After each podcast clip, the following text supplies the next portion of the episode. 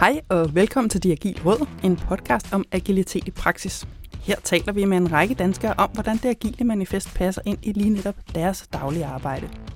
Mit navn er Line Hvid. Og jeg hedder Rasmus Gøtgen. Vi har begge mange års erfaring med de agile arbejdsmetoder. Vi elsker at tale om det, der virker, men også om det, der driller. Og det er det, vi gør her for Åben Mikrofon. Vi har det også med at blive meget nørdet, når vi snakker. Så hvis du er ny i den agile verden, så kan du som altid få hjælp til alle fagordene i ordbogen på deagilerødder.dk. Og så lige inden vi går helt i gang, så skal du vide, at det er lidt en speciel omgang de agile rødder. Som vi fortalte i sidste episode, så lavede vi en optagelse med publikum på her i december, da vi var gæster til et julearrangement inde hos bureauet Know It. Og det er den optagelse, du skal høre i dag som afslutning på vores første sæson. Ja, det bliver rigtig spændende. Og det der med sæsonafslutningen, det vender vi tilbage til til sidste episode, så du skal endelig blive hængende. Og når du sådan sørger for at blive hængende, så er du også sikker på, at du får spørgsmål med fra publikum. Fordi vi benytter os simpelthen chancen og tænker, nu er der mennesker, der kigger på os. De har lyttet til, hvad vores gæster sagde. De skal også have lov til at stille nogle spørgsmål. Så det har vi med til sidst. Og lad os så komme her. Lad os. Hej Line. Hej Rasmus. Uh, så er det optagetid igen. Det er det sgu. Ja, det bliver spændende. Det er jo en lidt speciel dag i dag. Det må man sige, det er. Ja. Fordi uh, vi sidder jo her i et, uh, et lokal, vi ikke plejer at sidde i. Hvorhen? Vi sidder hos uh, bureauet Know It på uh, Pilestræde, eller i Pilestræde hedder det vel teknisk set, hvor vi er blevet uh, inviteret til at lave et, eller være med til et julearrangement, og så fik vi af en eller anden grund den idé, at så skulle vi da prøve at lave en optagelse med publikum på. Så vi har et publikum. Jamen, det er så smukt. Det er så smukt. Vi har et fantastisk publikum. Det må, Sikke, man de sige. er. det må man sige. Men vi har også en gæst, Det har vi, ja. og du har inviteret en med i dag. Jeg har inviteret Kasper Fabricius, der er CTO hos Driver, Drivers Note. Det kunne jeg lige pludselig ikke sige på engelsk, men Drivers Note. Ja. Øh, der er en dansk startup, og der skal vi måske også lige sige, at det mærkelige ved det her afsnit, det er, at øh, normalt så sidder Kasper jo, eller den gæst, man har, har vi uden for studiet, og lige nu sidder Kasper lige derovre, vi kan vinke til ham, og han smiler venligt og glæder sig forhåbentlig til at komme over i stolen. Det finder vi ud af lige om lidt. Ja, det finder vi ud af. Hvor, hvorfor skal vi snakke med Kasper? Øhm, altså egentlig er det faktisk en, en lang historie, men jeg skal forsøge at gøre det kort. Øhm, jeg prøvede faktisk at logge en anden for Drivers Note herind, som jeg har arbejdet sammen med, nemlig øh, Jonas, der er en af de andre partnere i Drivers Note. Øhm, mm. Og så var Jonas så, så fræk, at han pegede på Kasper og sagde, jamen altså, Kasper er faktisk øh, vores procesmand. Procesmand. Ja, og jeg synes jo, Drivers Note var interessant, fordi de arbejder med ShapeUp, som er en anden metode, end den vi normalt taler om. Fordi det bliver sgu fandme, hvis man må tillade sig at bande i vores øh, podcast. det bliver jo altid, så bliver det Scrum, og så bliver det Safe, og så er der nogen, der nævner Kanban i en bisætning. Så jeg synes, det kunne være interessant at høre om en anden metode. Shape Up. Jeg, ja. jeg, jeg tror aldrig, jeg har hørt om det faktisk. Nå, jeg tror faktisk også kun, jeg har hørt fra det hos, fra Jonas. Jeg har måske mistanke om, at det, de lavede hos Tænder, der har været med i en tidligere episode, var noget eller det samme. Okay, spændende. Men Mm. det er i hvert fald en anden tilgang, og det kan Kasper, jeg skulle lige til at prøve at forklare det, det skal Kasper bare lov til. øhm, og så synes jeg også, at viser det sig, at den unge mand der har en øh, utrolig interessant profil. Mm. Fordi han er sådan en god blanding af en hel masse. Det synes jeg jo altid er spændende. Og han skrev til mig, at han er 50% udvikler, 30% leder, 10% iværksætter og 10% procesnørd. Okay, så det er en rigtig girlande profil, som vi har snakket om tidligere. En Galanda-profil, ja, der skal man lige tilbage til øh, episoden før det her. øhm, Der er ikke ja. så meget T-profil over det i hvert fald. Nej. Det, nej, i-profil må det være, Ja, ja, ja. fordi så har man kun én. Åh, det er sådan, den er. Ja. ja, og så ikke mindst, så har han rigtig meget erfaring fra danske tech-startups, og det synes jeg også er interessant, for der er, en- altså, ikke et absolut intet ondt om vores tidligere gæster. De har været fantastiske alle som en, men de, mange af dem kommer faktisk med erfaringer fra sådan større danske virksomheder. Mm. Og nu er jeg jo selv, at jeg kender Jonas, fordi jeg selv har været i Boliga, og jeg ved så også, at det er noget andet, når det er startups. Og det synes jeg også, det kunne være meget interessant at høre noget om. Jeg har sådan en eller anden forestilling om, at alle startups kører agilt. Altså, Uh. at alle simpelthen bare kører Scrum eller Kanban eller et eller andet. Ja. Altså, Det håber jeg da lidt, han måske kan være lidt til at, at snakke lidt om, og sætte måske mig lidt på plads der, men uh, det ved jeg ikke. Det. Det, det bliver nødt til at spørge ham om. Og så Shape Up. Det er ja, spændende. Ja. Det glæder mig Vi har rigtig meget til. tidligere talt om, at vi skulle lave nogle spørgeskemaer. Måske var der også et spørgeskema der, hvor vi sådan lige kunne undersøge den danske øh, tech-startup-branche. For at høre præcis, hvor mange af dem er reelt set agile. Nå, spændende. er der andet, du tænker? Nej, det er især Shape Up. Altså igen, jeg er ingen intet om det. Øh, jeg ved dårligt nok, hvordan man staver det. Øh, så Sådan. det er, det, er, det er helt sikkert det, som der kommer til at, at præge mine spørgsmål, tror jeg. Ja. Og som jeg glæder mig til at høre rigtig, rigtig meget om. Super. skal vi så ikke få Kasper op i stolen? Det synes jeg. Lad os gøre det.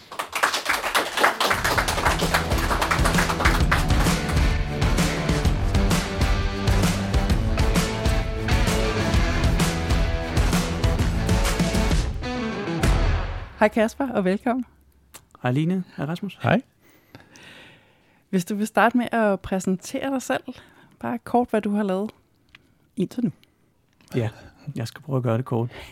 Jeg har faktisk blevet betalt for at programmere siden 2000, øhm, og jeg har været sådan rundt omkring forskellige øh, ting, kan man sige, altså, øh, som, øh, som, øh, både, både som fastansat og som, øh, og som freelancer, øh, og også prøvet at starte mine egne virksomheder, øh, og både prøvet at være konsulent og arbejde i reklamebureau, øh, men altså øh, altid med, med, så næsten altid med fokus på fuldstack øh, udvikling, og så hen ad vejen sådan mere og mere øh, ledelse. Øh, og øh, jeg fik også tid til undervejs at, at tage en kandidatgrad i erhvervsøkonomi og datalogi fra, fra CPS, øh, hvor jeg også øh, øh, sådan hen på overbygningen fik mulighed for at specialisere mig lidt i, i agile metoder, og blandt andet var ude og studere det sådan lidt i praksis hos forskellige øh, danske virksomheder. Det synes jeg var ret spændende. Øhm, ja, og så, øh, så kan man sige, øh, altså vi skal hive noget lidt frem sådan fra den nærmere øh, tid, så, øh, så tilbage i 2011, at det er så allerede 20 år siden. Tiden flyver. Det, det sker også for mig, det der. Hun tænker, at det er allerede gået 10 år. Ja, men der, øh, der, der startede jeg hos et dansk tech-startup, der hedder Podio, øh, som, som, øh, som nogen af jeres lytter måske vil, hmm. vil kende. Øh, det er jo sådan en øh, ja, projektstyrings, online projektstyringsværktøj. Hmm. Øh, værktøj. jeg tror, vores slogan var sådan, kill e-mail, dybest set. øh, prøv at finde på et bedre alternativ til det. Ja. Øhm, og, og det, der var sådan lidt, lidt specielt ved Podio, det var, at, at jeg trådte ind som medarbejder nummer 12, og så voksede vi op til at være været en 60 mennesker eller sådan noget, og, og undervejs der blev vi også opkøbt af et stort amerikansk firma. Øhm, og, og det var også sikkert på det tidspunkt, hvor jeg sådan fik mulighed for at prøve lidt kræfter med sådan noget engineering management, og mm. begynde at, at have nogle folk, der sådan mere formelt rapporterede til mig. Før det havde det mere været sådan lidt team lead og hjælpe med noget rekruttering og sådan noget. Øhm, og det førte også på en eller anden måde til, at at vi så lige pludselig var, var rigtig mange mennesker i, i Podio, og Citrix, det amerikanske firma her, der havde købt Podio, de besluttede sig også til, at de synes, at vi udviklede på en fed måde i København, så de ville lave et endnu større kontor i København, med, med, øh, med, hvor der blev arbejdet på flere af deres produkter og nye produkter og sådan nogle ting. Så lige pludselig så havde vi en masse teams, der havde været med til at ansætte mange af de folk, og var chef for nogle af dem, og vi havde altså ikke nogen øh, Scrum Master eller Agile Coaches eller noget som helst. Det var der ikke rigtig nogen, der, der havde tænkt på.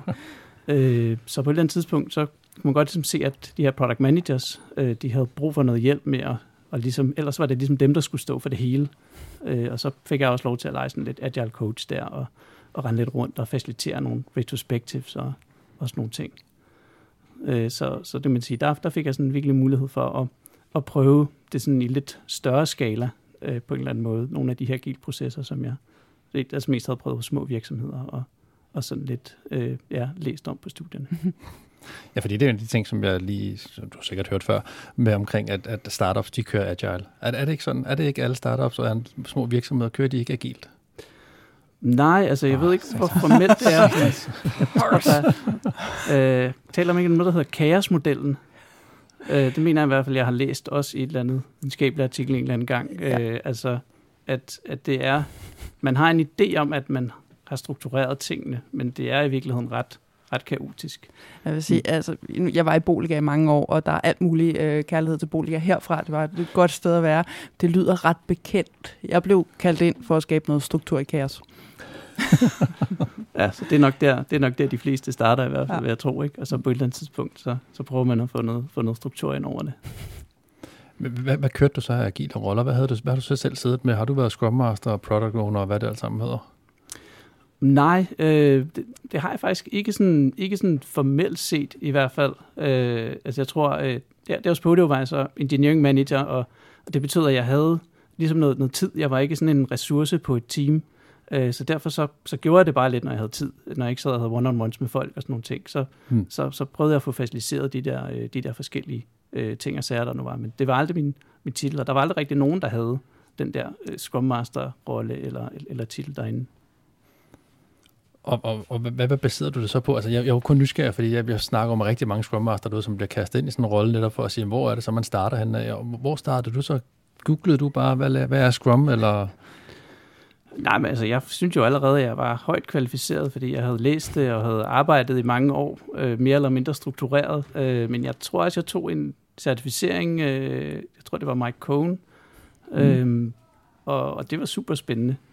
Øh, jeg, var, jeg kunne godt, godt lide hans bøger og hans approach til det i mm. forvejen. Mm. Øh, så så det, det gav os øh, sådan lidt at, at trække på. Spændende. Ja.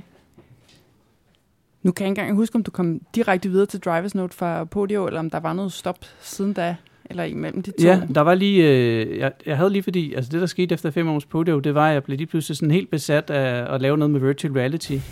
Øh, det kan ske for selv den bedste. ja, men det er jo det. Altså, det, der, var en, øh, der var en virtual reality-bølge tilbage i 2016, og den hoppede jeg på med, med begge ben, og, og, og, og egentlig først som, som, som freelancer, for at se, om jeg ligesom kunne lave lidt et skift der, og begynde at lave noget virtual reality-udvikling.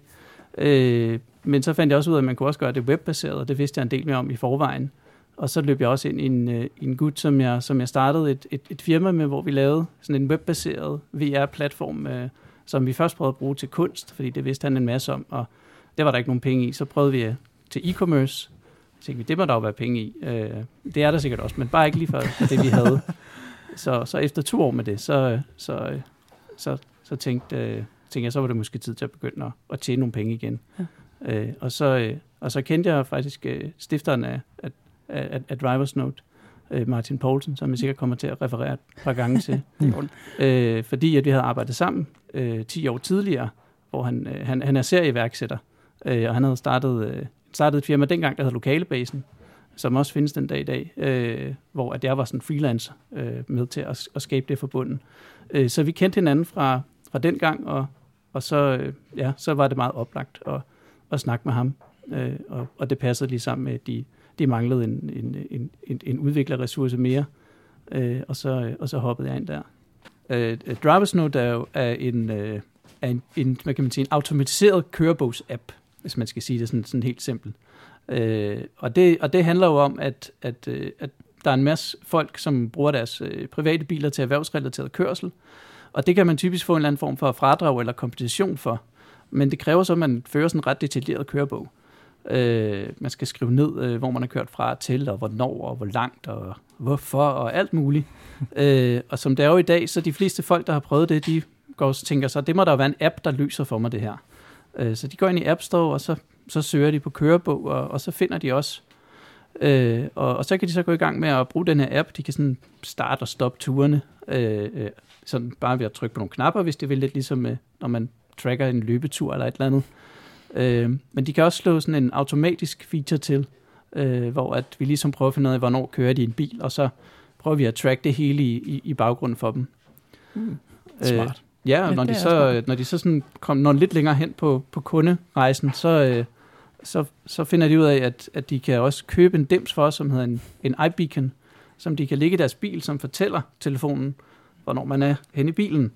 Øh, og så kan vi øh, track de her ture endnu mere præcist. Øh, og, så, øh, og, så, og så fungerer det egentlig på den måde, at vi har en forretningsmodel, hvor de kan, kan track op til 20 ture gratis om, om måneden, og, og, når de, og når de krydser den, og det gør man typisk, hvis man bruger sin, sin bil til erhvervskørsel hver dag, øh, så, øh, så skal de til at betale et, et abonnement. Mm. Øh, og så kan de så trække rapporter ud over alle de ture, de har kørt, når de nu skal bruge dem, hvad end det er på månedlig basis, eller, eller, øh, eller hver uge, eller, eller, eller hvert år. Det er egentlig meget forskelligt. Så, så ja, så det er sådan et, øh, altså, det er sådan et, sådan et klassisk øh, freemium-produkt, som, som løser sådan en lille øh, niche-problem, øh, kan man sige. Men når man så spreder det ud over hele verden, øh, så, så er der faktisk øh, en, en ret god forretning i det. Mm. Øh, og det, det er også øh, en, en, en virksomhed, som, øh, som er startet, tror jeg, jeg fik sagt, for de her 7-8 år siden, øh, og så stille og roligt er vokset. Øh, der er ikke nogen øh, investorer ind over det. Øh, de to co-founders, de, de, de ejer det selv. Øh, så, så det gør også, at øh, altså, vi er stadigvæk en relativt lille virksomhed med de her 15 mennesker her. Øh, men, men, øh, men vi kan ligesom vokse i det tempo, som, som vi har lyst til, og som, og som der er, er penge til. Mm. Øh, og, det, og, og det har vi det egentlig, det har vi det egentlig rigtig godt, men vi er ikke sådan presset ud i at skulle vokse helt vildt eksplosivt. Øh. Nej, det, det gør vel egentlig også, at jeg har mulighed for at eksperimentere lidt med alle de her agile metoder og, og prøve at finde det, som der lige passer jer, for eksempel, for eksempel med, med ShapeUp. Ja, jamen, jamen helt sikkert. Hvordan arbejdede I så, da I startede i Drivers Note? Øh, jamen, altså, vi, vi arbejder vel sådan lidt uh, Scrum-band-agtigt. Øh, Scrum-band øh, sådan, Det var ikke sådan, fordi vi snakkede så meget om, hvad det, om det lige var den ene eller den anden proces, men det var sådan lidt, lidt det samme, som, ja, også som vi havde, havde hos Podio, og som jeg måske tror mange sådan lidt øh, falder tilbage på, men man siger, vi har i hvert fald 14 dages iterationer, og vi har daily stand-up. Så har vi ligesom gjort det minimale, øh, og så prøver vi at organisere vores arbejde i, i en eller anden form for, for backlog og, og, og prioritere det lidt. Øh, så det var ikke fordi, der, der slet ikke var noget. Det var faktisk rimelig godt struktureret. Øh, også fordi, at, at det var erfarne folk, og der var også en, en, en, en product manager, øh, som også, øh, ligesom som i min erfaring, de tit bliver, øh, sådan, var sådan lidt blæksprutte funktioner, så også hjælp med at organisere alle de der ting der. Øh, så, så, så vi gjorde mange af de ting, som man, som, som man gør i Scrum også med, øh, med hvad hedder det nu, øh, reviews og, og lave, nogle, lave, nogle, lave nogle demoer og lave noget refinement og, og, og alle de her ting. Jeg tror ikke, vi gik så meget op i, om det lige var mm. processen sådan nej, nej. helt, helt præcist, men, men vi gjorde mange af de ting. Det, det øh. tror jeg egentlig også er noget af det vigtigste, altså, fordi der er rigtig mange, der siger, jamen, jeg ved ikke, der er mange, jeg har i hvert fald mødt flere, som siger, jamen det kan vi ikke, for det står ikke i Safe, eller det står ikke i Scrum. Og, og, og synes jeg også, så begynder det måske at, at tage i hvert fald lidt af finten omkring at køre det agile. Ikke? Altså, det skal jo være det, at man, man tager de ting og, og ligesom tilpasser det sådan, så at det fungerer ind i, i ens hverdag.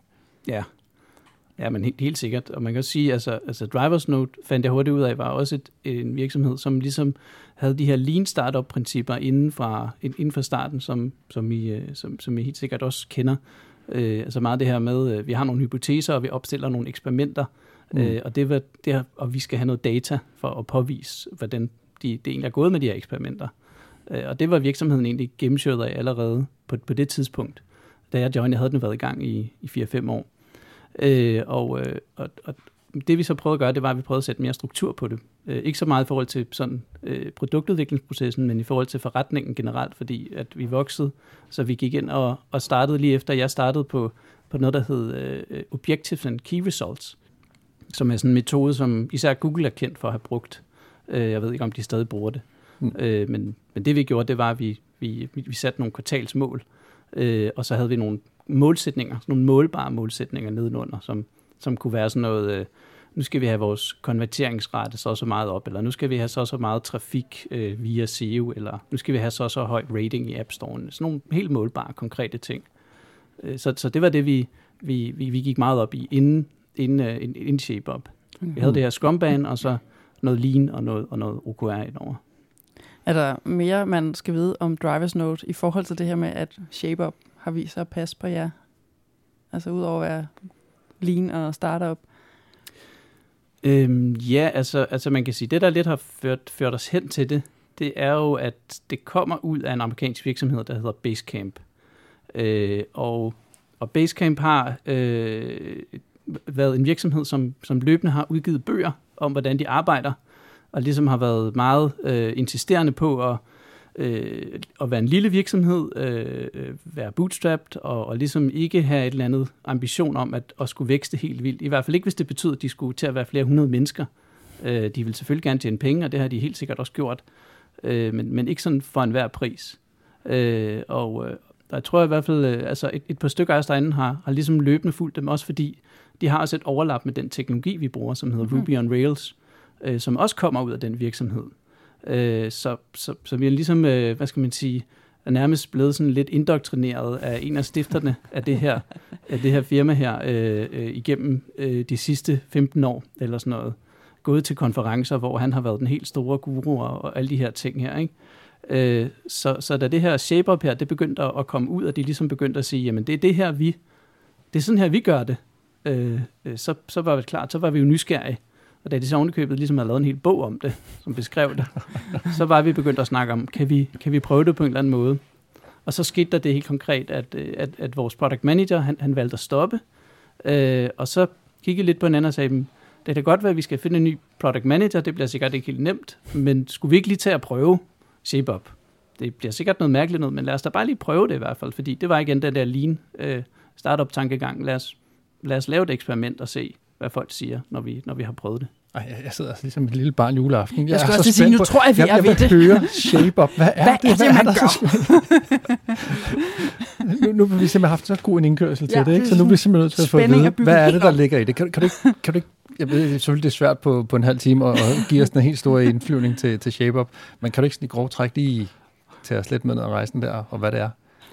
Jo, jeg, jeg- jeg skal prøve. Jeg tror også, det er, noget, det, er noget, det er måske noget forskelligt for forskellige mennesker. Vores udgave er måske lidt forskellig fra, fra Basecamp. Øh, men, men man kan sige, øh, øh hvis, hvis, hvis Scrum måske er, er kendt for, for de her 14-dages iterationer, så kan man sige, så, så, så ShapeUp tager og, og, og smider det lidt væk og siger, at vi har ikke iterationer, fordi vi itererer ikke på den måde. Vi har ikke sprints, fordi vi sprinter ikke. Til gengæld så har vi noget, som, som vi kalder for cykluser, eller cycles på engelsk. Øhm, og, og de vil typisk være, være længere, end i hvert fald mange virksomheder har, øh, de, her, øh, de, de her sprint til at være i. Øh, så, så Basecamp kører med 8 ugers øh, cykluser, øh, hvor man har en 6 ugers build-fase og en, en 2 ugers cooldown, som de, som de kalder det for. Øh, og det, der så er, er, er rigtig spændende, det, det er, at man tager og siger, men i, de, i den her 6 ugers build-fase, der sammensætter vi nogle teams, og de teams, de skal kun fokusere på, på, på et bestemt projekt. Øh, de skal ikke lave alt muligt andet. De skal ikke gå til alle mulige andre møder. Øh, de skal ikke tage alle mulige kurser. De skal, ikke, de skal dybest set altså kun fokusere på den ene ting i de seks uger. Øh, så det er i hvert fald sådan en vigtig komponent i, i Shaper, hvis du spørger mig. Det er det der med øh, fokus. Hmm. Øhm, og så det der med, at det ligesom er en afgrænset tidsperiode. Så i stedet for, at, at du kommer og siger, øh, vi har en eller anden idé til noget, vi tror, der kunne være godt. Øh, hvor lang tid tager det her at lave? Øh, så vender du den om på hovedet og siger, vi ved, vi har seks uger. Øh, vi kunne godt tænke os at lave det her. Hvor meget, hvor meget kan vi nå af det på seks uger? Fordi vi har kun seks uger. Øh, og, og det, altså, det, det, det er ligesom, det, det frigør faktisk dels, at man, man slipper for at bruge særlig meget tid på at estimere sådan nogle ting, hvilket alle hader. Og er bare dårlige til. Ja, også det. Ja, ja, det er nok også derfor, vi hader det. Ikke? øh, og, så, og, så, og så tvinger det også ligesom øh, folk til at, at være meget skarpe på at sige, hvad er det egentlig, der er det helt, helt vigtigste i det her projekt, som vi skal nå, og hvad er så ligesom sådan lidt mere øh, nice to have, kan man sige. Øh, og det er så den anden del af det, og det som, som de i, i bogen fokuserer rigtig meget på, øh, og som øh, øh, man kan sige, vi stadigvæk kæmper lidt med, nemlig det, som de kalder for shaping-processen, som er processen, der leder op til, at bildfasen starter.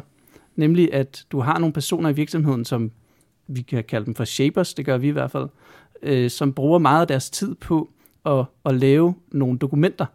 I processen bliver de kaldt for pitches, og det er, fordi man tager dem med hen til et betting table, øh, hvor man ligesom pitcher nogle forskellige dokumenter. Det er sådan nogle, bare et par sider. Øh, det skal være kortfattet med lidt, øh, med lidt skitser, lidt beskrivelser, man har skrevet. Hvad er problemet, og hvad er, hvad er målsætningen? Måske skitseret en lille smule om, hvordan vi tror, det kan løses, men det er ikke afgørende, fordi at det er i virkeligheden teamet selv, der så ender med at tage de detaljerede beslutninger. Så det er ikke sådan en, en kravspæk på nogen som helst måde. Mm. Det er mere problemformulering og, og målsætning om, hvad vi gerne vil opnå med projektet.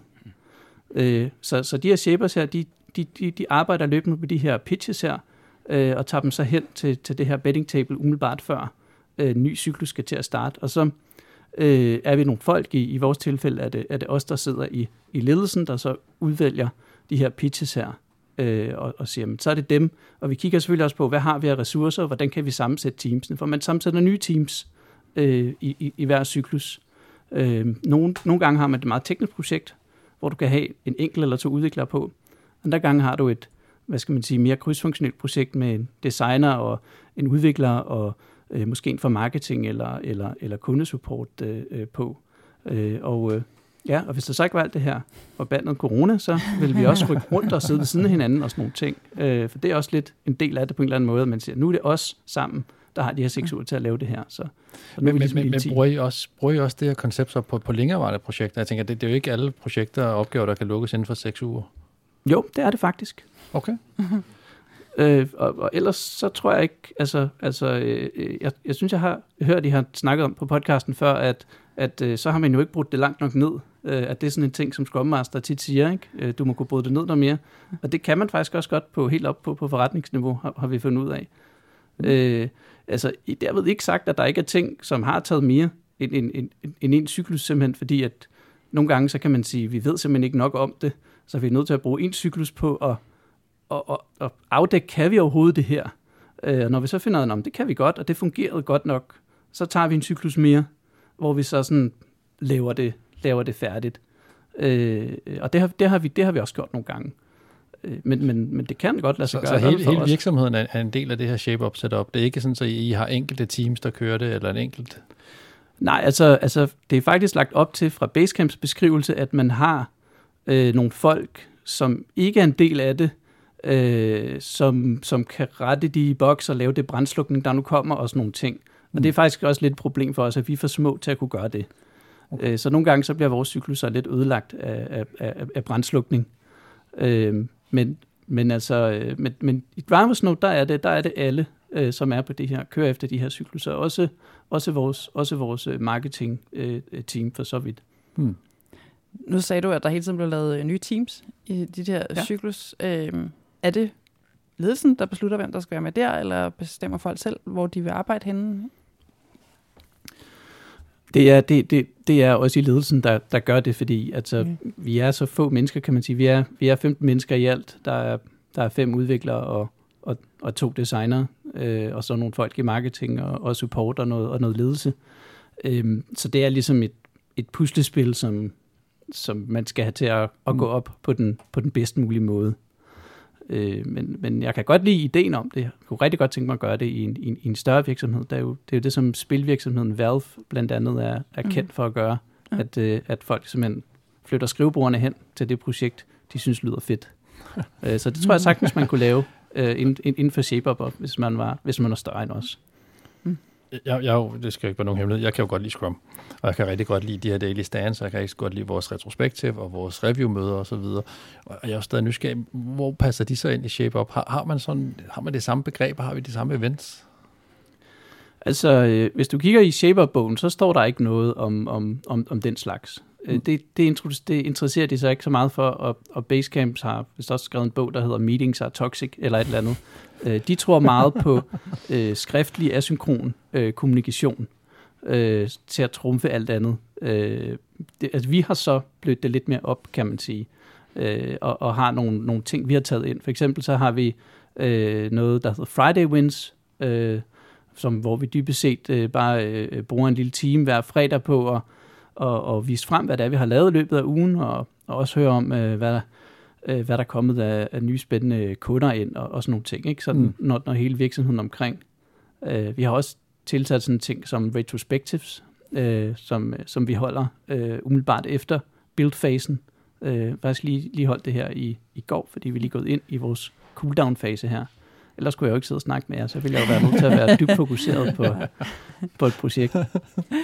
Så vi, så, så vi har taget nogle, taget, taget nogle ting ind. Øh, sådan noget som, som stand-ups, øh, det er faktisk op til de enkelte teams, om de vil have det. Okay. Og det er meget forskelligt, om, om, om det er nødvendigt, mm. øh, og, og om, om det giver mening. Øh, jo, jo større teamet er, jo, sådan, jo mere krydsfunktionelt det er, jo, jo, jo vigtigere bliver det nok at have den der helt fastlagte daily stand-up. Men tit kan det også fint, hvis man bare sådan hiver fat i hinanden, når der er, når der er brug for det. Og nu er vi møder, ikke? fordi nu nævnte du, at så udvikling, de skal ikke øh, have ikke relevante møder, og det lyder som sød musik i mine ører. Altså, ej, det lyder dejligt. Lykkes I med det? Eller sniger der sådan nogen ind alligevel? Uh, der, altså, jeg er den forkerte at spørge, fordi at, øh, det er jo mig, der sidder og, og, og definerer de der ting. Altså, ja. Jeg synes selvfølgelig, at vi, at, at vi lykkes med det, men, men det kan da godt være, at, at der er nogen, der synes, at, at nogle af de møder, som, som vi så trods alt har, også, også er, er overflødige. Ja. Øh, altså, det er jo det er svært at sige. Øh, altså, vi, vi holder også vi, vi holder sådan et, sådan et, et firma-statusmøde, en udvidet Friday Win, som man vil, hver fire uge, så det er to gange på en, på en cyklus. Øh, men altså, jeg vil sige, altså dem, der hører om, der ser det udefra, de, de plejer at sige, de synes godt nok, det er meget, meget få møder, vi holder, okay. øh, i, forhold til, i, i forhold til, hvad der har været vant til. Og jeg tror, der er mange udviklere, der sidder derude lige nu og klapper i deres hænder. For hvis ja, det, altså, det er jo ikke noget ondt om udviklere, men, men det er jo bare og nu siger I, fordi du selv kendetegner som udvikler, kan jo godt lide at sidde og nørde med kode, i stedet for at sidde og snakke. Øh, altså, så så det, det passer måske meget godt ind til, til den flok mennesker. Ja, men helt sikkert. Jeg er selv stadigvæk nok udviklet til, hvis der går en hel dag, uden at jeg har fået skrevet noget kode, så synes jeg egentlig, det har været. Der har det ikke været nogen helt god dag. Cooldown-fasen. Ja, den har jeg også. Altså, nu, det, det, Ja. Fortæl noget mere om den. Ja, men, men, præcis. Hvad, hvad sker der i de 14 dage?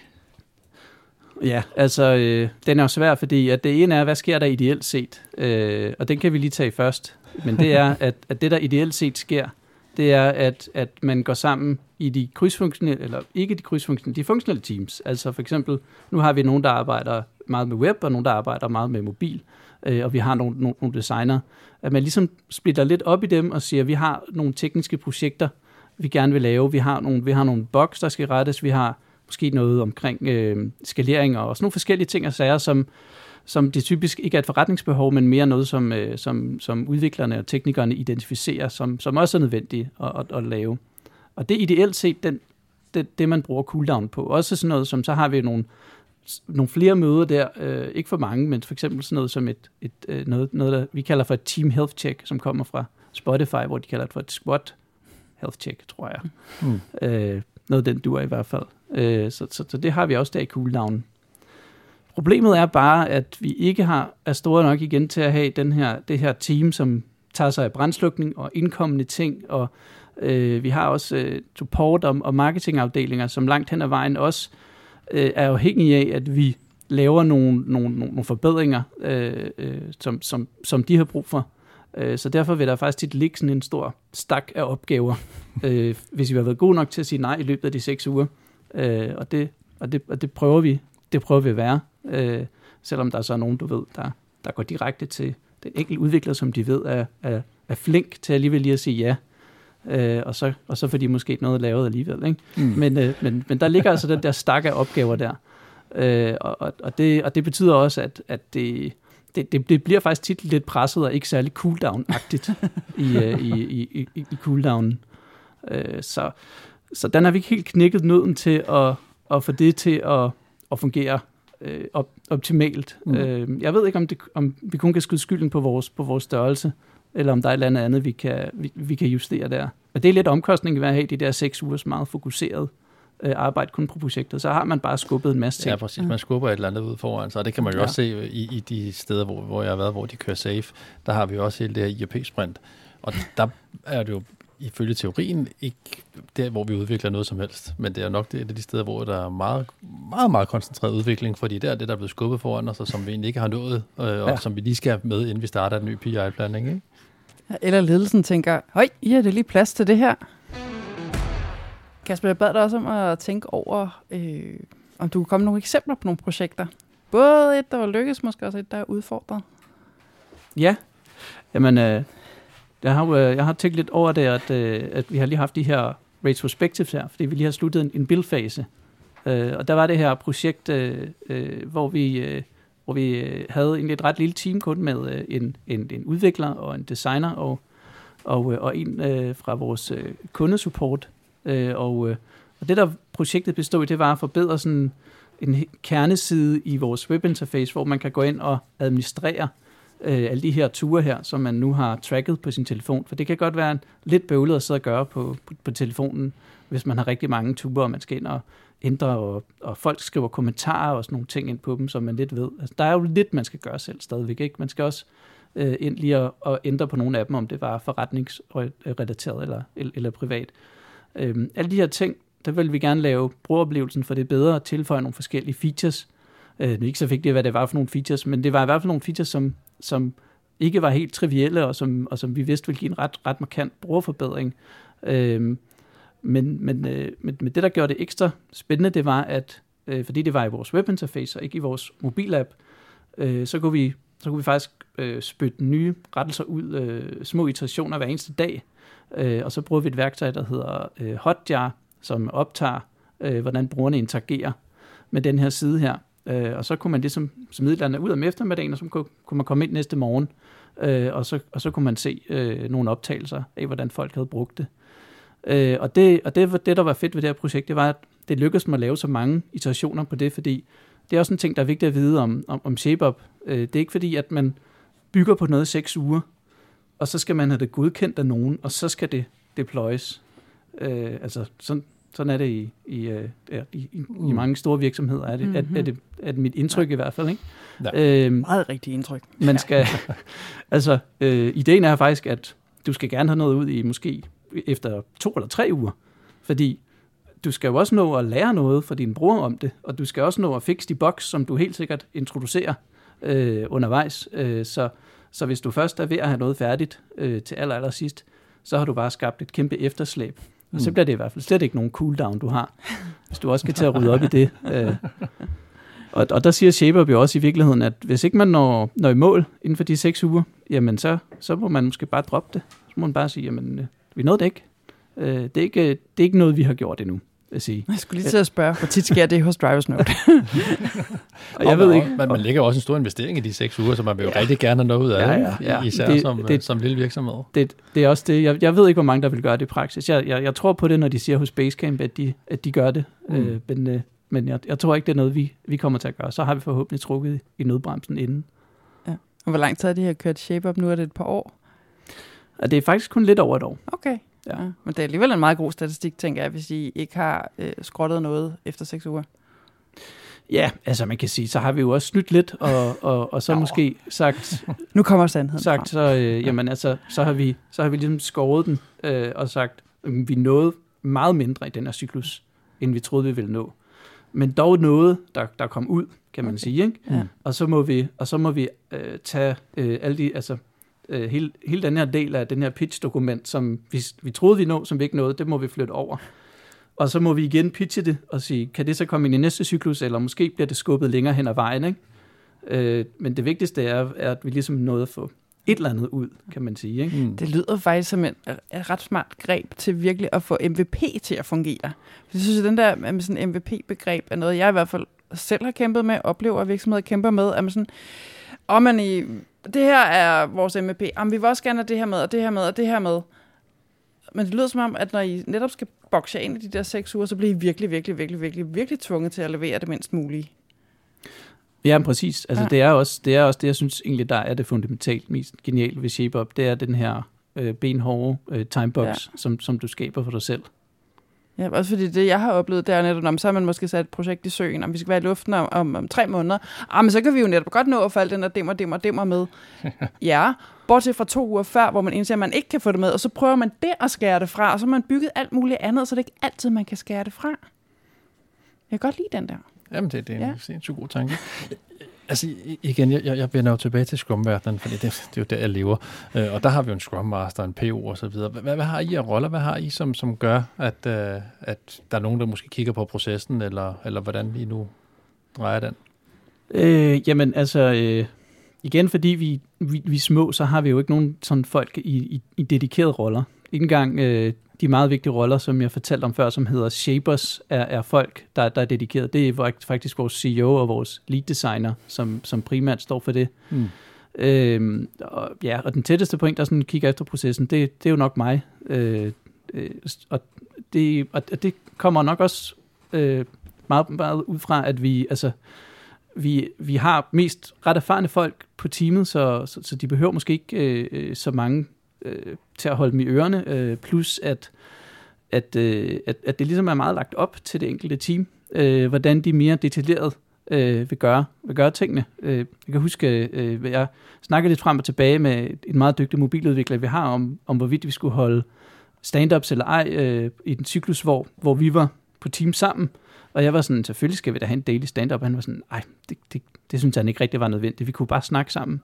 Så sagde jeg sådan, okay, jamen altså, øh, vi har jo lean-tankegangen, så vi, vi tager det som et eksperiment. Nu må jeg prøve det, og så lader vi være med at have en stand-up. Øhm, og det var fint. Det var ikke, fordi vi ikke snakkede sammen. Øh, vi gjorde det bare ikke lige nødvendigvis øh, klokken halv ti hver morgen. Øh, så Nå. gjorde vi det bare på alle mulige andre tidspunkter. Hvad, hvad kom der ud af det? Kom, altså kom der nogle positive ting, I kunne tage med videre? Der kom i hvert fald det ud af det, at man kan sige, at, at vi indså, at det her med at slavisk at holde, at holde stand-up, som man lidt sådan lidt falder tilbage på, fordi man måske tror, det skal man bare gøre. Det, det, det kunne vi lidt melde ud og sige, men det er jo ikke, altså, det er ikke nødvendigvis sådan, det skal være for, for, for alle teams. Fordi det skal siges, at da vi startede med at bruge stand-up, der, der havde jeg sådan oplistet ret mange forskellige ting, som jeg sagde, det skal I nok gøre. Øh, altså blandt andet daily stand-ups, men også sådan noget som, øh, at, at jeg foreslog, at man hver mand, der ligesom lige satte sig ned og lavede nogle øh, commitments for ugen, øh, for, også fordi vi har det her Friday Wins, og så sagde hvad er det egentlig, vi satser på, vi kan demo til Friday Wins, for at få brudt de der seks uger lidt ned. Øh, men det har igen bare vist, at det har været super forskelligt fra projekt til mm. projekt, om det er vigtigt eller ej. Mm. Øh, og igen kommer det utroligt meget an på, er det en person, der sidder og nørder om noget vildt teknisk, eller er det et, et større team, mm. øh, som har alle mulige bolde i luften og forskellige kompetencer og hensyn og sådan nogle ting. Ja, så synes jeg også, altså, hvor meget teamet er vant til for eksempel at koordinere og, og snakke sammen. Øh, fordi altså, jeg skal ærligt indrømme, at Daily Stand, jeg føler lidt, det er min kæphest. Altså, jeg har, eller akillesal er det måske mere det ord, jeg leder efter. Jeg synes tit, jeg har svært ved at få det til at fungere ordentligt, når det skal være hver dag. For det bliver som så hurtigt bare den der, om stød jeg lavede i går, og nu stød jeg skal lave i dag. Og man kan se, at alle zoner ud. Selv, altså, selv gennem et teamskald kan man se, at folk zoner ud. Ikke? Øhm, altså, hvor for eksempel i Bolga endte vi med, i hvert fald da jeg var der, at gøre vi det en gang om ugen. Og det havde så også noget at gøre med, at udviklerne havde faktisk fundet ud af at tale sammen løbende. Så de var sådan, hvor, hvorfor skal vi stå en gang dagen, så også spørge om de ting, vi allerede har fået afklaret. Så det, det kan jeg simpelthen ikke svare fornuftigt på, det spørgsmål. Okay, vi dropper det. Ja, jeg, jeg, jeg har sådan et ambivalent forhold. Jeg kan faktisk rigtig godt lide det med. Nå, øh, ja, men det kan... Giv mig nogle tricks. Ja, nej, men det ved jeg ikke, om det er nogle tricks, men altså, for mig at se, så er det jo, det er jo, det er jo et dagligt planlægningsmøde. Mm. Og jeg er med på, at selvfølgelig snakke udviklere sammen, og selvfølgelig er der den dialog i løbet af dagen omkring, hvad er der vi af problemer, hvad har vi af udfordringer, nu skal jeg have hjælp til at kode det her Java, eller hvad det nu end kan være. Men det der med, at man lige stopper op en gang, man må måske lige tænke over, hvad er det reelt set, vi skal nå i dag? Lige få lavet den planlægning. Mm. Det, det, det kan jeg egentlig godt lide, det, det synes jeg, jeg ser værdi i med de teams, jeg arbejder i. Jeg har ikke spurgt teamet endnu, om, om, de, om de synes, det nødvendigvis er, er sådan. Men, men der er i hvert fald et eller andet omkring, hvis man betragter det som et planlægningsmøde og ikke et statusmøde, så får man lidt en anden vinkel til det. Ja. Har du så også et eksempel, Kasper, på altså et projekt, hvor det måske har givet nogle udfordringer at køre ShapeUp? Ja, det kan du tro. Nå, hvor lang tid har vi? Nå, men altså man kan jo sige, altså det, altså sådan, der har været mange projekter, hvor det har været et problem, at det her pitch-dokument, øh, hvor man ligesom prøver at beskrive, hvad det er, der skal løses, uden at gøre det hverken for uspecifikt eller for specifikt, ikke har ramt den rigtige balance. Mm. Øh, og det kan selvfølgelig især have været, hvis, hvis det har været for uspecifikt. Hvis man lidt har sagt, øh, altså, øh, der, der er ikke blevet brugt tid nok på det her. Øh, det, det, eller, eller, og især hvis målsætningerne ikke har været klare. Hvis det ikke har sagt, hvad er det egentlig for nogle tal, det her, for nogle metrikker, det skal forbedre i sidste ende. Hvis det på en eller anden måde har været, har været uklart. Øh, så, kan, så kan man godt ende med, øh, efter cyklen at sige, jamen, vi fik godt nok lavet det her, men, vi skulle ikke rigtig helt sikre på, om det, om det egentlig rykker øh, ved tallene på den måde, vi, vi, vi, vi havde regnet med. Øh, og så kan man sige, øh, andre cykluser er blevet ødelagt af, af brændslukning. Øh, okay. Simpelthen. Altså, det er jo det, der er konsekvensen, når vi er så få mennesker. Vi kan blive ramt af, at Apple lige pludselig frigiver en eller anden ny version af iOS, og så, og så stopper vores tracking lige pludselig med at, at virke og et eller, et eller andet. Ikke? Altså, og, og, det, og det kommer bare øh, løbende øh, hele tiden, at, at der kommer noget, noget brændslukninger. Så vi har faktisk lige for nyligt øh, indført en ny lille procesting, øh, som vi kalder for emergency break, som bare er sådan en formaliseret proces øh, for at, at, øh, at netop øh, kunne sige, nu, nu trykker vi altså på en rød knap, og, øh, og så er, er det her team ligesom officielt øh, pauset, fordi at der er en eller flere personer, som er nødt til at, at lave noget, at lave noget, noget brændslutning, og vi, vi, vi benytter os af det så sent som i, som i den her cyklus her. Okay. Øh, så, så det har været... Men, men, men hvis jeg skulle tage et projekt et specifikt, øh, så, øh, så, så havde vi her i, i foråret en, vil vi gerne lave en stor lancering af noget, vi kalder for Drivers Note 4, og det var mest noget med, hvor var noget hen i app-versionsnummer og sådan nogle ting. Men det, der var pointen, det var, at vi havde i lang tid kørt nogle meget store øh, split-test, øh, hvor vi havde lavet nogle nye store features, som vi havde givet til halvdelen af de nye brugere.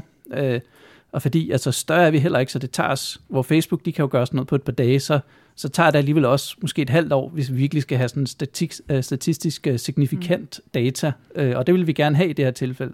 Men det havde vi så også fået, og vi havde set, at det, der var virkelig optake bedre numre øh, på de her nye brugere, øh, som, som havde de her nye features her. Øh, og, øh, Og det vi så gerne ville, det var, at vi ville gerne lancere det dels til, til alle brugere, men også til alle de gamle brugere, som ikke havde fået de her nye features her. Det er ret, ret store, markante ændringer øh, øh, i, vores, øh, i, i vores app.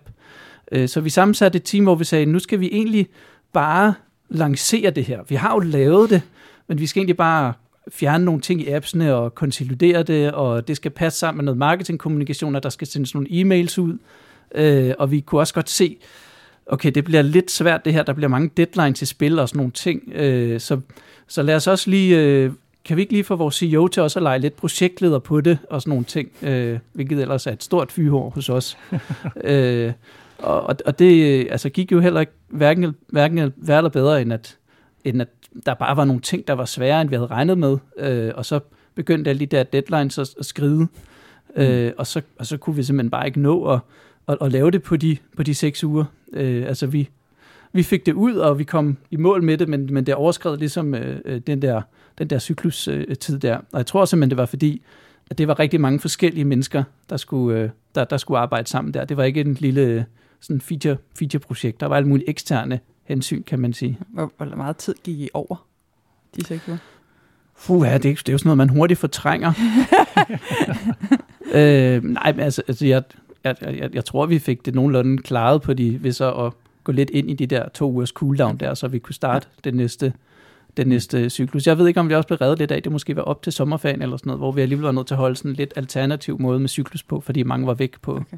på, på sommerferie. Ja. Jeg synes også, jeg har hørt dig sige nogle af de synes jeg, meget forbudte ord, der hedder bare og lige. Ja. Altså, det, oh, ja. ja. der burde simpelthen være en rød lampe, der begynder at blinke hver nogle gange, nogen begynder at sige det. Er, er det rigtigt forstået, at I ikke bruger estimater og user stories? Øhm, altså, jeg, jeg, tænker, undskyld, men jeg tænker, I har jo den her pitch, hvor I ligesom ja. og siger, at det her, det er, jo, det er jo seks ugers arbejde. Er der så nogen grund til at kigge estimater efterfølgende mm. og, og nedbrydning? Ja, men det er fordi, altså, altså vi, vi bryder tingene ned. Øh, før, før, vi, før, vi, øh, før vi havde Shape Up, der brugte vi faktisk også user stories, eller vi prøvede i hvert fald at gøre det. Der, der kørte vi mere øh, traditionelt med, prøve at lave nogle user stories om. Øhm, vi prøver også at, at bruge øh, øh, point, øh, Fibonacci-estimeringen øh, der, mm. øh, fordi vi ikke gider det der med at sætte tid på, men vi kan godt sådan nogenlunde vurdere, hvor, hvor kompliceret opgaven er i forhold til hinanden. Øhm, men i forbindelse med, altså ShapeUp har faktisk en del ting at sige om, hvordan man gør det, øh, og det, det er ikke rigtig noget, jeg har været inde på, men det er noget, de snakker rigtig meget om i, i, i bogen. Øh, øh, altså at, at, at det går ud på, at de, man skal tænke på en anden måde, hvor man ligesom, øh, de kalder det for scopes. Øh, man skal tænke i scopes, øh, altså dele af den, hvad, hvad man nu skal, skal opnå. Øh, så man skal sige, okay, vi starter med at have nogle scopes, som vi kender, og vi ved, der dukker flere op. Vi skal prøve at finde de sværeste scopes. Øh, og så går vi, og vi ved, at så går vi ligesom i gang med at bryde ned nogle task, men vi kan ikke vi kender ikke det hele nu, så vi ved, at vi skal gå i gang et eller andet sted, og så lærer vi hele tiden, og så skal vi prøve at identificere øh, de store øh, ukendte, de, de store sådan ubekendte i det her, eller de største risici, og så skal vi hele tiden arbejde hen imod dem. Og så snakker de også ligesom om, at man skal sådan hen over, jeg kan ikke huske, om de kalder det for the hump, eller sådan et eller andet, men ligesom sådan, de har sådan en illustration, hvor man ligesom kommer over bjerget, ikke? Så man er sådan ligesom uphill, hvor man er sådan meget sådan, okay, vi ved ikke rigtig helt, det er svært, og der er ubekendt og sådan noget, men på et eller andet tidspunkt skulle man gerne nå hen over det, og så er det mere, okay, nu ved vi, hvad vi skal lave, nu gælder det bare om at blive færdig og se, hvor meget vi kan nå af, af, af, af nice to haves. Øhm, og og, og der, der tror jeg bare ikke, at user stories og estimater passer specielt godt ind i den tankegang. Øh, til gengæld bruger vi i hvert fald stadigvæk estimater øh, i cooldown-fasen, øh, hvor vi jo også øh, har nogle masse tasks liggende i, i Trello, som vi bruger. Mm. Øh, så dem går vi ind og putter nogle, nogle point på, simpelthen bare så vi har nogen idé om, hvor meget vi kan tage ind og melde mm. ud til resten af virksomheden, at vi regner med at nå. Jeg, jeg kan rigtig godt lide tankegangen. Altså netop fordi, som du også siger, altså estimater og user stories, det er, det er noget af det svære. Det er netop med at finde ud af, hvor meget arbejde er der i den her ene opgave, og som vi også snakkede om tidligere, vi mennesker, vi er bare dårlige til at estimere tid. Øh, så hvis man ikke helt lige får styr på den der skala for, for point, så, så giver det måske ikke så meget mening. Man kan i hvert fald bruge utrolig meget tid på at estimere noget, hvor man måske bare kunne have lavet sådan ret hurtigt skud for hoften, og så også have fået nogenlunde samme resultat apropos måske at vende tilbage til møder, man kan bruge lang tid på, uden at det nødvendigvis kommer værdi ud af det. Ikke? Sådan et godt gammeldags møde, hvor man sidder og prøver at estimere, jeg ved ikke, hvor mange user stories. vi skal også snakke det Det skal vi nemlig. Jeg sad også lige og kiggede på det. skal altid tale det agile manifest. Er det, det, det noget, I, I tænker over i jeres dagligdag, eller du tænker over i det daglige? Nej, ikke, øh, ikke, ikke specielt meget. Det må man Nej. gerne sige, Kasper. Det, det er så fedt. Det var noget, øh, ja, det, det, det, det var noget, jeg forholdt mig lidt til på studiet og så videre, men, øh, men nej, det er, ikke, det er ikke sådan noget, vi tænker så meget over i hverdagen. Jeg tror, det er sådan, så, så prøver vi mere at have sådan noget som lean-tankegangen øh, indover. Det synes vi nok er, er vigtigere, fordi det dækker hele forretningen, kan man sige. Hmm. Ja, det, og det lyder også netop, som du, du kaldte, jeg kan ikke huske, som du kaldte det emergency breaks, eller hvad det var. Det, det er også lidt lean, det er lidt Toyota, og nu stopper vi hele produktionsbåndet, og nu kører vi videre. Så det, man kan sige, det ligger måske lidt mere naturligt til at kigge den vej. Ja, jamen det, det tror jeg. Og der er en eller anden form for synergi, øh, virker som om, i, i, imellem de ting. Jeg tror, at Agile Manifest var to år gammelt, da jeg begyndte at, Okay. at studere. øh, det vidste jeg så ikke. Jeg troede, det var elgammelt. Det var jo sådan nogle gamle mænd, der stod, i en, der stod og, og havde besluttet sig om. Men, men øh, altså, jeg tror, det var det, vi, vi, vi havde. Vi havde et fag dengang øh, i, i agil metode, et Ja. valgfag. Okay. Øh, så, så der snakkede vi ret meget om det, Ja. øh, skulle jeg, jeg helt til at sige. Kan du huske noget fra den gang om, omkring, hvad, hvad du synes, der var det fedeste ved, ved det agile manifest? Ja, det havde nok ikke kun, hvis jeg ikke lige havde læst op på det. øh, og det, hvad jeg, jeg har det sådan lidt, øh, altså al, alle delene er jo gode, men, men hvis jeg skal sige tale som, som udvikler, så synes jeg jo det der med at have noget, noget software, der, der, der kører, altså øh, frem for dokumentation, altså den, den, den, den, den taler rigtig meget til mit udviklerhjerte. Hmm. Øh, fordi det der med at sidde og, og, og skrive specs og dokumentation i, i en uendelighed, det, det, det, det er ikke noget, der tiltaler mig overhovedet. Øh, men, øh, men jeg synes også, øh, altså som, som, som leder øh, og så videre, altså der, der kan jeg også rigtig godt lide øh, den der med, øh, hvad er det egentlig, den hedder, øh, det der med at håndtere forandringer. Altså, Mm. det er jo også bare sindssygt vigtigt Ja. at, at, at gøre. Og nødvendigt. fuldstændig. Hvor meget, hvor meget spejler det sig, eller afspejler det sig så i jeres hverdag, det her med, som du siger, at, at have software, der virker, og ikke dokumentation? Og nu er det ikke selvfølgelig, fordi du skal sidde og udlevere, hvor meget dokumenterer i, i, i drivers note overhovedet, men, men jeg tænker, det, det må jo være noget, som, som jeres udvikler på en eller anden måde kan mærke. Ja, altså, øh, det, det er klart, det, det, er det, er det er jo et valg, man, man træffer om, hvordan man tror, at folk kan komme ind i, i, i tingene. Øh, øh, men når det kommer til, til udvikling specifikt, øh, der tror jeg lidt, vores holdning er, at, at, at tingene ændrer sig så hurtigt, så, så hvis vi begynder at skrive alt for mange ting ned, jamen, så er de jo tit dybt forældet, fordi hvem skal sidde og bruge tid på at, Mm. og, og, og vedligeholde dem? Øh, så der vil vi egentlig hellere have en form for, for selvdokumenterende kode, øh, som er nem at forstå og, og, har nogle, og har nogle gode kommentarer. Nå, Line, skal vi åbne mikrofonen for publikumsspørgsmål? Det synes jeg, vi skal. Hvis der er nogen af jer, der har et spørgsmål. Hej, jeg hedder Christian.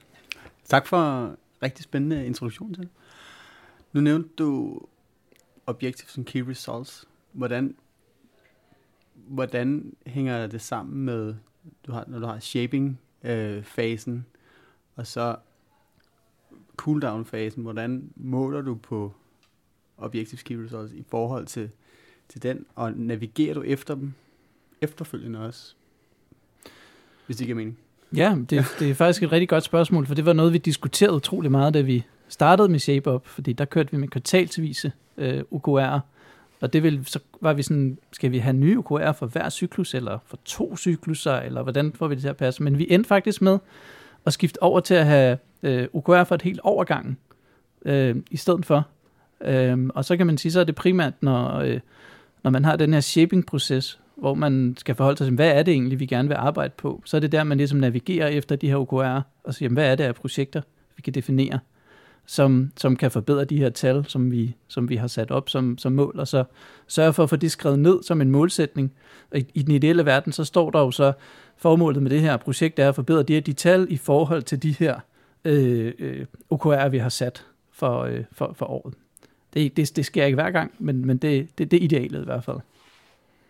Når du kommer så i mål efter en, efter en øh, cyklus, hvordan måler du så, om det bliver en succes? Er det op imod key resultsene, eller er det, eller hvad, hvad kan det være? Det kan jo være meget forskelligt, så vidt jeg forstår. Et, en cyklus kan både være en lanceringskampagne, men det kan også være en feature, eller, eller hvad? Ja, så jeg tror altså, øh, det, vi, det vi tit gør, det er, at, at vi laver en, øh, en, en split-test. Øh, så vi, så hvis det er en, en ny feature eller en eller anden form for ændring, for eksempel har vi øh, arbejdet rigtig meget med, øh, hvilke skærmbilleder du ser, når du installerer appen og starter den op første gang, fordi at der er nogle øh, udfordringer med, at folk ikke helt forstår, hvorfor de skal give de her de tilladelser, fordi i virkeligheden er det jo meget indgribende, det vi gør. Vi tracker folk i baggrunden, øh, og så er det ligesom op til dem at stole på, at vi ikke bruger det til noget andet. Øh, så vi skal gøre ret meget ud af at forklare folk, hvorfor de skal give os de tilladelser. Øh, så, så, så, så det vil typisk være sådan en ting, når vi har haft øh, en cyklus, hvor vi har fokuseret på dem, så har vi, så har vi simpelthen øh, lanceret det til halvdelen af de nye brugere. Øh, og så har vi sammenholdt det direkte op mod hinanden. Hvordan har det så indflydelse på, øh, øh, hvor mange der, der jeg kan ikke, det kommer an på, om det er før eller efter, man er signet op, men ellers kan det også være i forhold til, hvor mange der ender med at blive aktive brugere, hvor mange der ender med at betale for det i, i, i sidste ende. Så det er sådan den, den, den mest klassiske ideelle måde at, at gøre det på. Det er simpelthen at have de to testgrupper direkte op mod hinanden, og så kigge på de her øh, kernemetrikker. Ofte så er, virksomhed, så, så er der også en lang ind, indkøbsliste eller ønskeseddel eller backlog i forbindelse med at nå det her objektiv, der nu, der nu engang er. Altså, hvor, hvor, hvor, altså, hvordan opkvalificerer I næste projekt? Fordi så kunne jeg godt forestille mig, hvis man har fire ting, man ønsker sig, så er de næste 24 uger, så næste halvår planlagt, kan man sige. Men hvordan, hvordan foregår den prioritering? Altså hver cyklus er en total nulstilling. Øh, der er, det er ikke fordi, altså, det er jo ikke fordi, vi smider alting væk, og der er masser af de her pitch-dokumenter, som ligger og overlever, og er næsten lige ved at komme med, og så prøver de igen. Og så, øh, altså, for eksempel var der noget, vi lavede i sommer, som, som jeg tror, vi havde prøvet at få ind næsten fra starten, men der blev med at være sådan, de har ikke helt nogle gode argumenter for at bruge tiden på det her. Så til sidst, så, så lykkedes det. Men det er en, en total nulstilling øh, hver gang, hvor vi ligesom kigger forfra på og siger, hvad er det allervigtigste for os øh, at, at, at gøre lige nu? Fordi der dukker bare tit nye gode idéer op, øh, hvor vi finder, at det er faktisk meget bedre, øh, at, at vi gør det herover. Og så nytter det ikke noget, vi har siddet og lagt en, en plan for et helt eller et, eller et halvt år, som vi, som vi synes, vi, vi skal følge. Der bliver så simpelthen nødt til at tilføje, for jeg synes faktisk, det er noget af det sværeste, det der at slå idéer ihjel. Altså, øh, det har, synes jeg også, jeg har oplevet meget, den der, man bliver bare ved, ah, men en i dag, så må vi da, altså, jeg har brugt det nogle gange som at lave en kommentar på det, Altså, er det nu, vi skal lave den? Ej, ikke lige nu. Og på et eller andet tidspunkt har du sådan en helt historik, hvor det bare sådan, jeg spurgte første gang for tre år siden, er du sikker på, at vi ikke skal slå den ihjel nu? ja, det, det, det er rigtigt. Det, det, det, det tror jeg, alle kæmper med, ligegyldigt hvilken, hvilken proces de så end måtte bruge. Jeg hedder også Christian, så det er jo så dejligt, at du bare klippe, bare, bare klippe løs. Øhm, du nævnte tidligere, at hele virksomheden var påvirket og drevet efter de her processer, måske også givet jeres størrelse. Hvordan ser du i virkeligheden, at den her tankegang også kan ekspanderes over til andre forretningsområder? Så det her det er jo selvfølgelig primært udvikling og øh, så videre, vi snakker om her, men øh, en markedsføringskampagne, en strategi, andre typer af, af virksomhedsopgaver.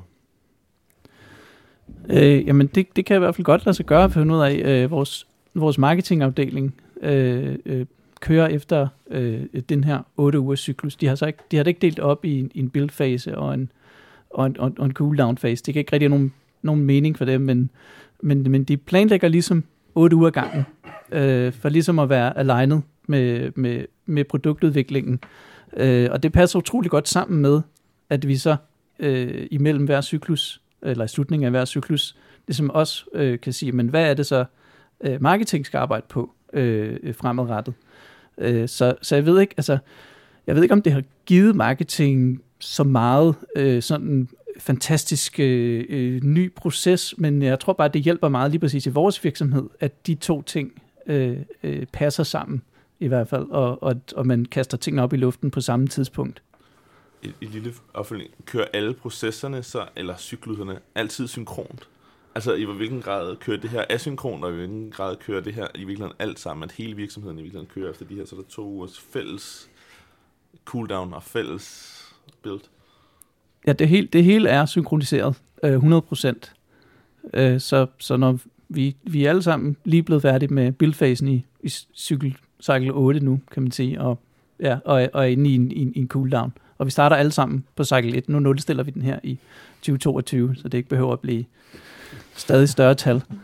Øh, så altså, det er, det er 100% synkroniseret, og det hjælper os også jo meget til at snakke om, men hvor langt er vi henne? Folk er måske lidt mere afslappet i den første uge, end de er i den sjette uge, kan man sige. Men jeg tænker jo egentlig også, I, I er jo også nødt til at være en eller anden form for synkron, for det, som du siger, I flytter jo folk rundt, baseret på, hvad er det, der bliver pitchet ind, hvad er det, der kommer til at skulle være fokus på, og det gør så også, at, at nogen, ja, de er jo nødt til at køre synkron i hvert fald, for at kunne have den her shuffle-mulighed. Ja, ja, lige præcis. Ellers ville det være svært. Tak, Christian. Eller hvad? Øh, Jeg har et til spørgsmål. jeg ved ikke, om jeg også Jeg hedder Line. Jeg har et spørgsmål. Hej, Line. Men det er faktisk det shaping-processen. om den er også timeboxet, eller om den er mere fri. Hvor lang tid tager det? Jamen, det er måske det sværeste i, i, i ShapeUp. Det er, at selvom de bruger en del kræfter på at beskrive shaping-processen, så, så er man stadigvæk lidt, øh, hvad skal man sige, øh, på egen hånd, når man finder ud af, hvordan man helt præcist skal gøre det. Øh, så, så man kan sige, det er en, det er en løbende proces, lige så snart, at, at vi har sta- startet en, ny- en ny cyklus, så, øh, så, så i princippet, så går, så går den her shaping-proces til næste cyklus øh, øh, i gang. Okay. Det ville den i hvert fald gøre, hvis ikke det var fordi, at, at, at de primære shapers, vi har, de også har, har en masse andre arbejde. Så det, der i, i realiteten sker, det er, at de går i gang med alle de ting, de ikke har kunne gøre, fordi de har været så fokuseret på shaping op til øh, at få den her cyklus startet. Og så på et eller andet tidspunkt, så skal de så ligesom sørge for at træde mere og mere ind i shaping-rollen igen, og nå at, at, at, at få det klart. Og det er altid, det er, det er virkelig svært. Øh, også fordi, at, at øh, de har jo ikke lyst til at sidde og bruge enormt lang tid på at skrive alle mulige dokumenter øh, om, og ting, som, som aldrig bliver valgt. Så der kommer også tit ligesom følere ud, hvor de så siger, hvad tror I, at det her det kunne være noget, eller hvad? Eller, eller, eller er vi ligesom, er det helt udelukket, at, at det bliver til noget? Så det, det er bare, det er en, en, en super svær øh, øh, proces. Jamen, så øh, har jeg jo sådan set kun nogle afsluttende bemærkninger. Og et sidste spørgsmål til Kasper. der er selvfølgelig først og fremmest et uh, tak til vores publikum.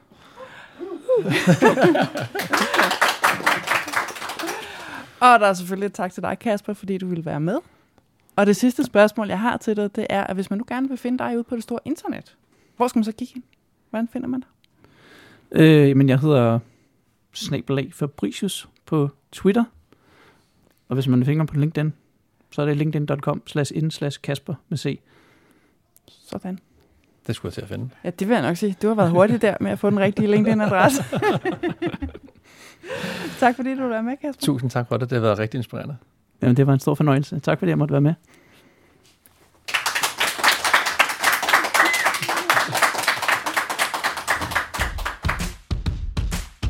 Det var alt for denne gang, og altså alt for den første sæson af De Agile Rødder. Men bare roligt. Vi har det alt for sjovt med at lave podcast, så vi vender selvfølgelig tilbage med en ny sæson i 2022.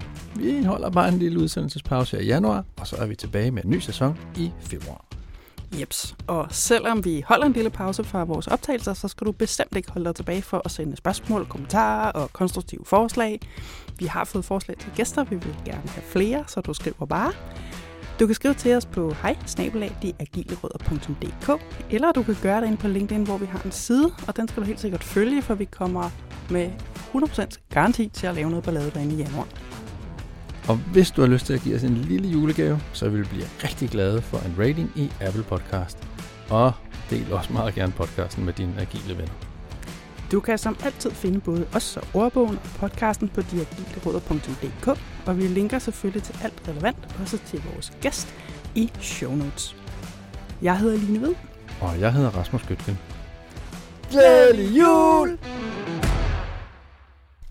Ja, men øhm, Ja, og her er jo udfordringen, Rasmus. Nå, vi skal jo sige noget i kor til sidst. uh, glædelig jul. Glædelig jul! Ja. Og nej, ikke som musen i Askepot, vel? Glædelig jul!